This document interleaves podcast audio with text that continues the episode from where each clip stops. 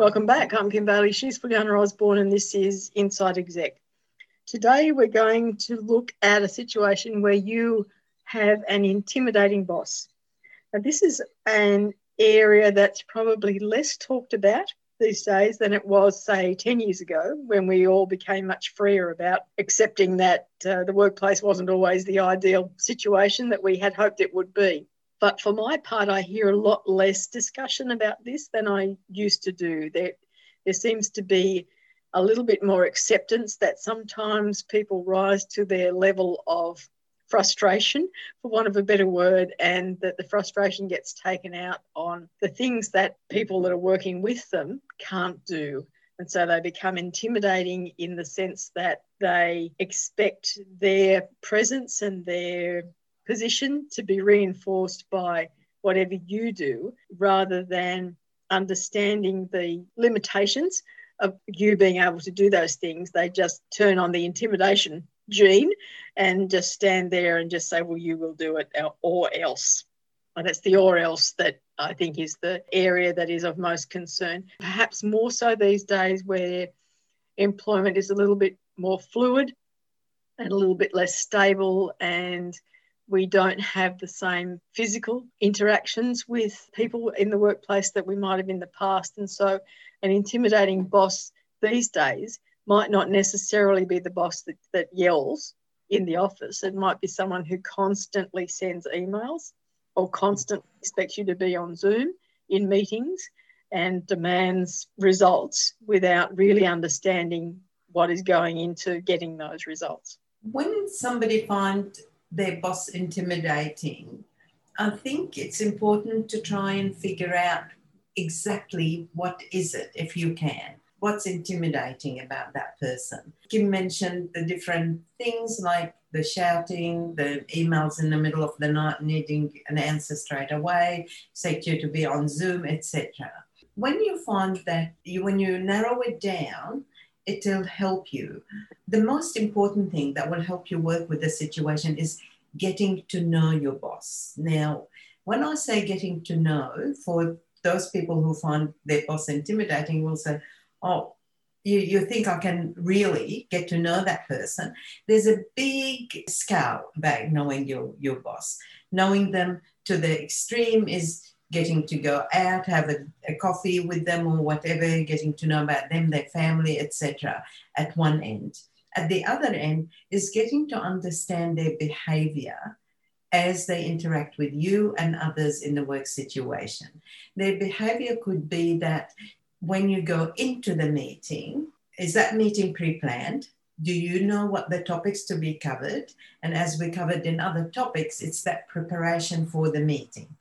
Be prepared on what you agreed to meet. If your boss is the sort of person that you agreed to meet about A, B, and C, and you come super prepared, but he start talking or she start talking about, X, Y, and Z, then be prepared for that. Because if you sit and think about their behavior so far and how you interacted, then they don't limit themselves to the topics. So you already know that. That means you're armed with something about them. So you do know them. Be prepared about that. Also be prepared to say, sorry, I haven't got that totally sorted. I was prepared for this. I can touch on this, but I can come back to you.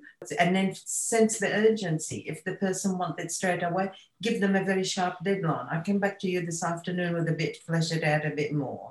By doing that, the frustration, you would not feel intimidated. You feel that you've got control and you feel that you communicated. So that would be an example of the unexpected. The other one to get to know your boss is understand their pattern of behavior, in a sense of maybe when they have a board meeting, the week before the board meeting or 2 days, maybe that's a very extremely busy time for them, and there's something happening at the board meeting that might put them in a sort of different frame of mind because there's big issues. It might be a financial matter where the finances aren't going too well and all of that. So he or she are human, so be aware of that, be sensitive to that, but don't let it be a showstopper. What you do is you say, okay, he's probably or she's probably likely to be in a very stressful mood or anxious or whatever, because we got the audit or the board or whatever. So I'll be prepared for that. So you don't take it personally then. You go there and you're there to help. You're there to add value and bring to the table some solutions about what you went in for and about some of things that might come up unexpected at the meeting. So the key thing, get to know the person. I think we also at this point need to acknowledge that sometimes you are working for a bully, and we will call out the bully and the bully behaviour. And if that is the case, if you really honestly believe that what is happening falls into the framework of being bullied for whatever reason, then you need to seek outside assistance with that situation. It is not something that you can fix yourself or within the framework of your organisation. Yeah. And so I just want to have that as a proviso, because there may be people out there who are feeling that way in terms of the situation they're in. From the other side of things, I'd like you to identify why you find the behaviour intimidating. What is it about the behaviour that you find intimidating? Is it that there are unrealistic demands on report times? Is it the constant communication? What is it specifically in the behaviour that you find intimidating? And if you break it down into those elements, then look at, is it me? Is it my reaction? Or is it genuinely intimidating behaviour? Is it unrealistic behaviour in terms of the situation? So we're going to go back to situational awareness, which we have talked about in other podcasts. But it as Fuljana says, it's about being situationally aware. So is it board meeting week? Is it audit week? Is it end of financial year week? Whatever it is, does the behaviour only happen in those weeks? Or does it happen cyclically? Is it perhaps something completely different that you don't know about that triggers this reaction? Is it that they've got sick family members? Is it something completely outside of the work environment over which they have no control, so that in the work environment where they think they have some control, they then take as much control as they can? Is it their personality? Is that how they have always been? If this is a new situation for you, you haven't worked for this person before, and you find that everyone that worked for this person before thought it was a great place to work, and suddenly you're there and you think it's a bit intimidating, this whole environment is a bit intimidating. Is it you? Is it you having unrealistic expectations about what you need to do to perform in this situation? Or is it the fact that you're not quite fitting into the team? Is it that they have different expectations of you? So there's a whole range of things that you need to look at. If you look at the behaviours first, as Fuljana said, identify what it is, identify why you find it intimidating, what it is about that is intimidating, and then address it from that point on. It might be that you can fix it by communication with the person. It might be that you have to change the way you approach the work and the attitude that you have when you do these things. It might be that it is a situation that needs external help. On the self-reflection, add another bit of thinking on this, thinking, am I bringing this upon myself? Is it really the person or the boss, or is it me? What I mean by that, I'll give an example. Let's say your boss used to be the head of marketing, and now she is the boss of the whole division. Now you're the head of marketing. Is it you thinking, well, they know more than me? I can never come up, if I come up with this, he might be thinking, oh, is that all you come up with, or whatever. I think that might be something that you bringing up on yourself in that self-doubt. The best thing I can say about that, you're there for a reason. They're not head of marketing anymore. They've got many other things and other hats to wear. And they selected you and put you in that position because you're the right person for their job. Start believing it and delivering with your skill set, which is really good.